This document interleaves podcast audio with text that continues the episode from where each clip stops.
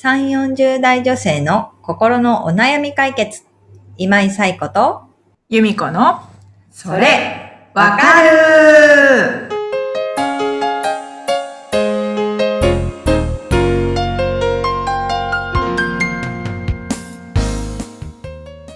はい。というわけで、えー4月第2週のそれわかるが始まりました。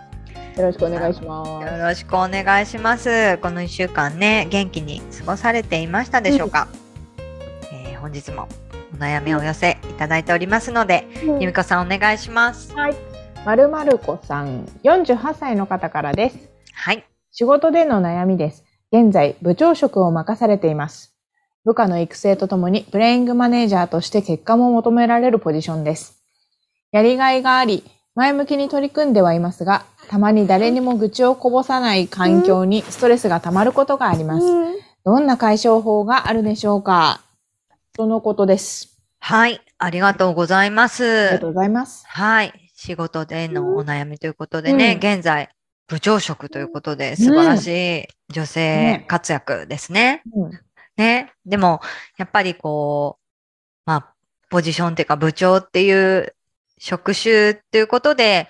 愚痴をこぼさない、こぼせないってことなのかな、うんこぼせない環境にね、ある。まあ、ストレス溜まりますよね、でも。うんうんどんなに前向きに取り組んでいたとしても、やっぱり自分の思い通りにならないことだったりとか、あると、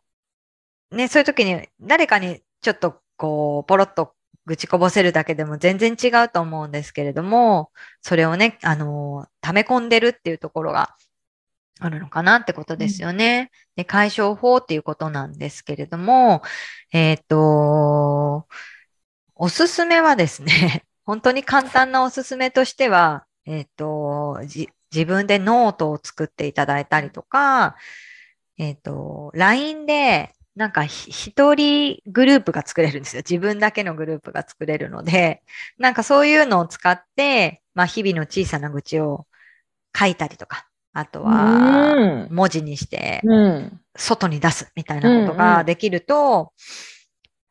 いいのかなっていうのは思いますけどね。まあ、LINE とかね、ちょっと送る人間違ってないかちゃんと確認してないと。危ない。危ないので、あの、まあ一番のおすすめはノートとかになるけど、うん。まあそれも人に見られたらね、いけないので、自宅管理にするとかね、いう形でやってもらうといいかなとは思うし、あとは本当にまあ仕事のことでどこまで話すかっていうのは、あのーね、会社のことなので、守秘義務があったりとかするのかな。なんかね、部長職っていうことでもあるし、あの、そこはやっぱり考えなきゃいけないけれども、身近な方に、あの、ちょっと愚痴をこぼすだったりとか、まあ、あの、こういうカウンセリングとかもね、使っていただければ、カウンセリング自体は、まあ、守秘義務がしっかり守られているので、ううん。ん、どんなこと話してもいいので、そういったところで何かこう自分の気持ちを外に出すっていう環境を作っていくっていうのはすごく大事かなと思うんですよね。で、うん、まるまる子さん自身、今部長職で、まあ仕事もすごく前向きに取り組まれてきたんだろうなっていうことを思いつつ、でもやっぱり、あの、身近な人とかにもきっと言ってないぐらい溜め込んでるのかなっていうのを考えると、これまでこう自分一人ですごい頑張って、ね、いろんなことを我慢しながらやってきたのかなって思うと、こう我慢するタイプ、あの、いろんなそういうネガティブなこととかも溜め込むタイプなのかなと思うんですよね。で、うまく発散していければいいと思うんですけど、そうじゃない溜め込むタイプの方に関しては、そういう方こそ、こう、日々の小さなストレス発散法みたいなのを見つけて、あの、コツコツやっていけると、っぱりメンタルケアにはつながるかなと思ってるんですね。なので、まあ、まるまる子さんがやりやすいものを取り入れてもらうといいかなと思うんですけど、まあ、さっき言ったそのノートに書き出すとかっていうのは一つだし、でもそれだと人目に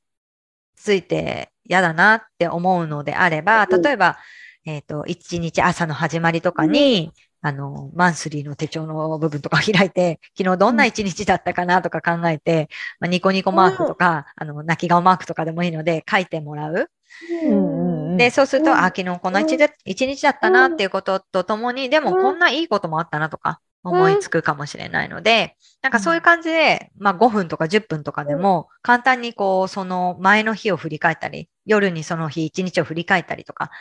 することで、あ、私こんな風に感じてたなってことを自分でまず受容していく。なんとなく溜め込むんじゃなくって、これは人に言えなくって、嫌だなって思ってることだなってことを自分でも自覚していく。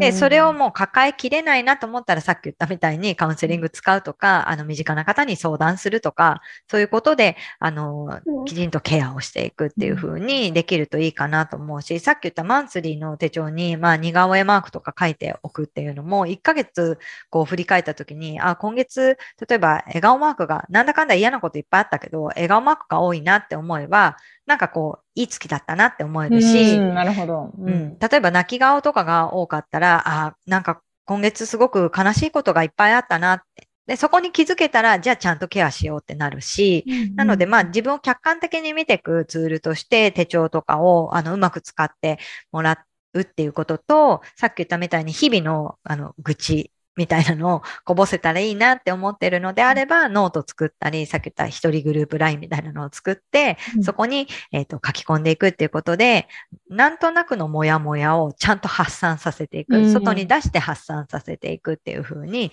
してもらうといいかなっていうのは思いますね。うん。でも、なんだろうな、なんかすごくこう、もう思い詰めてて、今すぐどうし、なんとかしないと、もう自分が倒れそうっていう感じではないのかなっていうのもご相談内容から、あの感じたので、なんか日々の解消法、まるまる子さんにあった日々の解消法を今私が言ったことを参考に、あと他にどんなことできるかなとか、どんなことが自分としてはま負担なく取り組めるかなっていうところで見つけていっていただけるといいのではないかなというふうに思います。うん。うん、確かに。え、日々の不満みたいなものって、どうしてますか、由美子さん？もう、本当に私寝たら大体忘れるんですけど。同じですね。私もそんな感じですね。もう寝るか今日は、みたいな。もうそう、もうもう寝ようみたいな感じになっちゃう、なっちゃうんですけど、えー、あの、顔マークはいいですね。うん、あの、うん、一言書くのも、うん、私多分続かないんです。けど、顔だったらなんか続きそうな気もする。うん、そう、私そう思って、うん、あの、私、文房具が好きなんですけど、うん、あの、緑カンパニーっていう会社があって、大好きな文房具メーカーさんで、はい、緑カンパニーさんが、あのー、なんか似顔絵シールみたいなのを出してるんですよ。それもちゃんと後ろに使い方として、そういう感じで、あの、うん、手帳に貼ってくとかって書いてあって、うんうん、これすごいいいと思って私、うん、買ったんですよ。うん、買って使ってたんですよ。でも、あの、なんかシールって難しいのが あの、例えば似顔絵マークがあいっぱいだなとかってやってると、なんか泣き顔マークだけ残って似顔絵シールだけなくなったりするんですよね。また買っても、また泣き顔マークだけ残ったりするじゃないですか。それがなんか A 型の几帳面な性格から なんか、きっちり全部一緒に終わらせたいみたいな気持ち で、うまく使えなくなっちゃって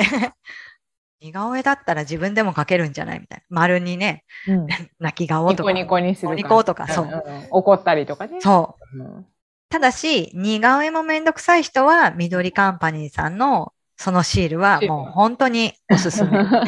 可愛いし。なんか小人みたいな。へあの、で、可愛いんですよ。そう。でも 私にはダメだったんですね。なので。合わなかったんですね。はい。それにハマってる時は何人かのクライアント様にもおすすめしたりしたんですけど、はい。あの、続いてる方もいるし、やっぱり私と同じで、うん、残るのが気になる人とかも。うん。で、そう、あの、もうそういう方でも別になんか顔とかにこだわらなくても、もう、うん、なんていうんですかね、もう視覚でわかればいいので、もう色とかでもいいんですよ。なんか数字のところをもう今日、ピンクな気分とか、うん、なんかブルーな気分とか、もうそんな感じで、あの、数字の上、日付の上を色を塗っていくだけでも全然いいかなと思って、色とかそういう、なんて、色彩感覚のある方は、そういうものでやってみてもいいと思うし、あとは何ですかね。まあ、さっき言ったシールとかも、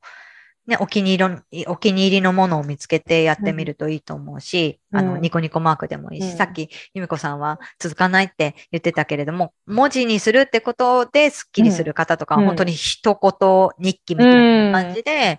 書いていくのもいいと思いますし、ぜひぜひやっていただいて自分のいいものをね、どんどん取り入れていただけるといいのではないかなというふうに思います。うん。はい。ということでね、日々のストレスは日々解消していけるといいかなと思うので、なるほど、ためすぎずね。そう、まるまるこさんぜひ取り入れてみてください。参考になっていればですけど、よかったらやってみてください。ということで、えーこのポッドキャストでは皆様からのご相談をお寄せいただいています。みこさんご案内をお願いいたします。はい。番組ポッドキャストホーム画面にリブラボラトリー公式 LINE の URL を載せています。公式 LINE を登録後、メニュー画面よりお悩みを投稿してください。皆様からのお悩みお待ちしております。はい、お待ちしております。ということで、えー皆さんね、また、えー新たな1週間を元気よく過ごしていきましょう。それでは、えーありがとうございました。また来週、さようなら。さようなら。